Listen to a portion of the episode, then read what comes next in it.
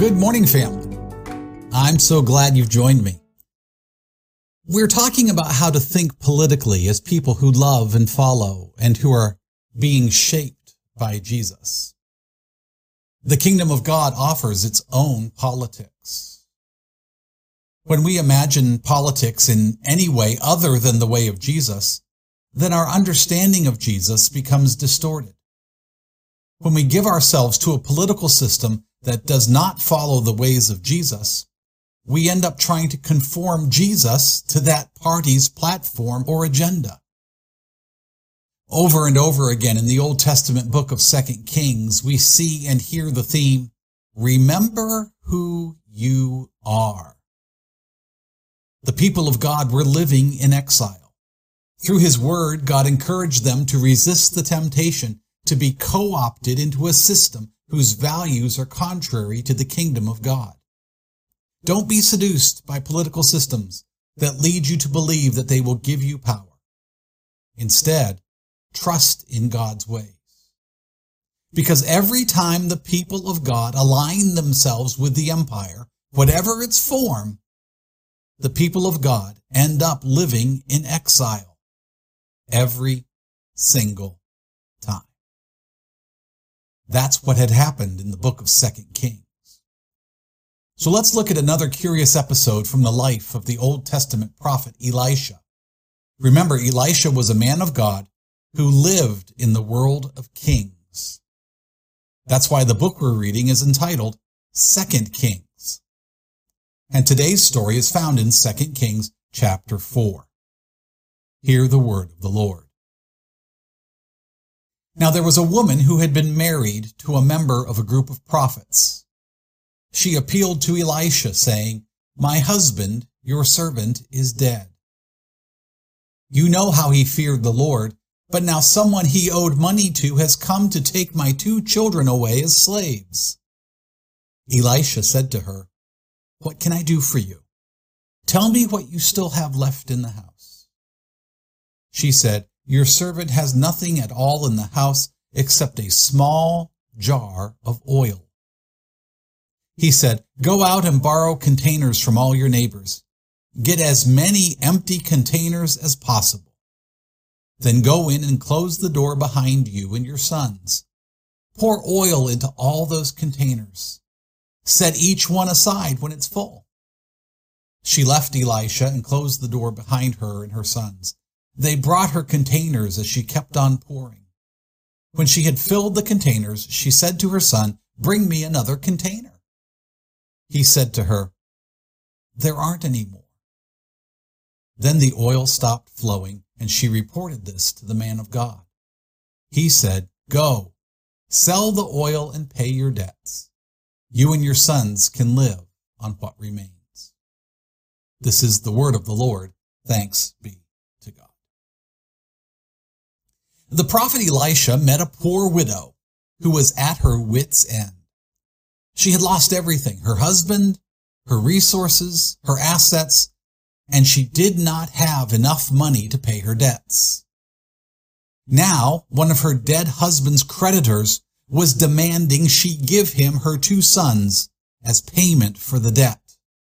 She was in deep, deep trouble. All she had was one small jar of oil. So she asked Elisha for help. He said, collect all the empty jars you can from all your neighbors. And when you gather them all, go into your house, close the door, and pour the oil into all those jars. That sounds a bit crazy, doesn't it? I'm not sure I would have followed Elisha's directions. Would you? Well, the widow obeyed. She filled jar after jar after jar from her one little jar until all the jars and bottles were miraculously filled to the brim. When the last jar was filled, the oil ran out. Then she sold all of that oil. God miraculously multiplied her oil so that she could have enough money to pay her debts and save her family. Now make sure you see this. The poor widow was faced with two options. One, do things according to the ways of man. Two, do things according to the ways of God. Live according to the ways of man or live according to the ways of God. If she followed the ways of man, she'd have to sell her sons, her children, to pay her debts. Or she could trust in the ways of God. Now, the book of Second Kings was written when the ancient Israelites were living in exile. Therefore, this book asks Jewish exiles this critically important question. Will you sell your sons in order to survive? Or will you trust in the grace and provision of God? Will you sell your children in order to survive, or will you trust in the upside down, inside out, countercultural ways of God's kingdom? Some interpret this story as an allegory. If we do that, then the two children or sons can be seen as the two Jewish kingdoms, Israel in the north and Judah in the south. Both were invaded by enemies. So the Jewish people were living in exile. If they were not careful as exiles living in a foreign land, they could lose their true identity. They could easily forget who they were. So this is Israel's story. And it could be our story too. The political question we face today is this. Will we sell our sons or our souls for the sake of functioning and being accepted within a kingdom that is not the kingdom of Jesus? As people shaped and formed and defined by Jesus, the temptation before us is to join in the logic of a kingdom that is not our own we're tempted to abandon who we are as the people of God in order to fit into a system that will enslave our souls. Is your soul enslaved by a political system? Do you spend more time agonizing over a candidate's faults and failures? Do you spend more time obsessing about poll numbers? Do you spend more time talking about track records and tax returns? than you spend praying for the candidates and the election? If so, your soul has been enslaved by a system. And you've been deceived into thinking that the kingdom of God works like the empires of this world, that Jesus does business the way a king or president does business. Remember, God's ways are not man's ways. Man's ways are not God's ways. And there is real danger for the followers of Jesus to think that the economy or politics or business holds the cures for what ails us. Back to our story. Elisha asked the poor widow what she had. She said, I have nothing except and it's that except that God uses in the logic of his kingdom. When we entrust whatever we have to God, myriad possibilities open up for us that we may never have imagined. In the case of this widow, the little bit of oil in her little jar became more than enough for her and her two kids. Not only did they pay off their debt, but they had enough for them to live. We believe that when we trust God, His faithfulness far exceeds our imagination. So how do we remain faithful to God during an election year? How do we remain faithful to God during this election year? Every election, it seems, someone asks, when are you going to tell us who to vote for? Well, I'm not going to tell you who to vote for because I can't. But what I will do is recommend that followers of Jesus begin every political discussion with these three confessions. One, Jesus is Lord, not any president or political leader. Two, our main, our primary citizenship is in the kingdom of heaven, not a particular nation state. And three, our chief identification is with the Church of Jesus Christ, not any political party. Radical, isn't it? As followers of Jesus, we must make these three confessions on a daily basis. One, Jesus is Lord. Two, we are firstly citizens of God's kingdom. And three, chiefly, our identity is with the church of Jesus Christ. Jesus is Lord was the declaration of the first century church. It was a political statement and it got many first century followers of Jesus killed. Jesus is Lord, not Caesar nor anyone else, which means that Jesus directs and dictates how we live our lives. Jesus defines reality for us. We take our marching orders from him and he never, ever asks us to sell our sons or our souls to ensure our survival. Our citizenship is in the kingdom of God. Our allegiance is to God and his rule and to no other.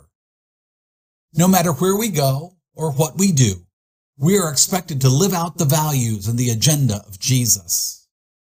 We chiefly and primarily identify with the Church of Jesus Christ more than as a Republican, Democrat, or any other distinction. We are the people of Jesus. Do you know what that means? That means the Christian icon is not the stars and stripes, but a cross. Our emblem, our badge, is not a donkey or an elephant or an eagle. Our emblem is a lamb and a sacrificial one at that.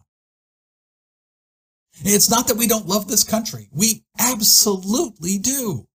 But we must keep our priorities in order. By the way, I believe that being a follower of Jesus makes us better, far better citizens of the country in which we live. You see, when followers of Jesus believe that they must possess the political power of Caesar's sword in order to shape the world for good, they have forsaken the ways of God and succumbed to the ways of the world. Jesus is Lord. Our main citizenship is in the kingdom of heaven. Our chief identification is with the church of Jesus Christ. Now, back to 2 Kings. God's solution for the widow's dilemma was not found in doing business in the way of the world. That would mean selling her sons. God's solution was better than anything she could have imagined. We believe that God is always at work, and because of that, there is always, always, always hope. Regardless of the candidates, regardless of the circumstances, regardless of the situation, the fact that Jesus is present and working brings us hope. Listen, God has a plan, an unseen option, just like he had for this poor widow. And God's plan never requires us to sell our souls or our sons. God gives hope and life when we trust Him. God has a habit of opening unseen doors. And regardless of the outcome in November, Jesus will still be Lord. In the meantime, our allegiance must be to Him and only Him, trusting that He has everything under control. As followers of Jesus, our hope is not in the economy. Our hope is not in a political party or system. Our hope is not found on a ballot. Our eternal, everlasting hope is found only in Jesus. And he never fails. Amen. Let's pray. Good and gentle God, help us to remember that we are yours.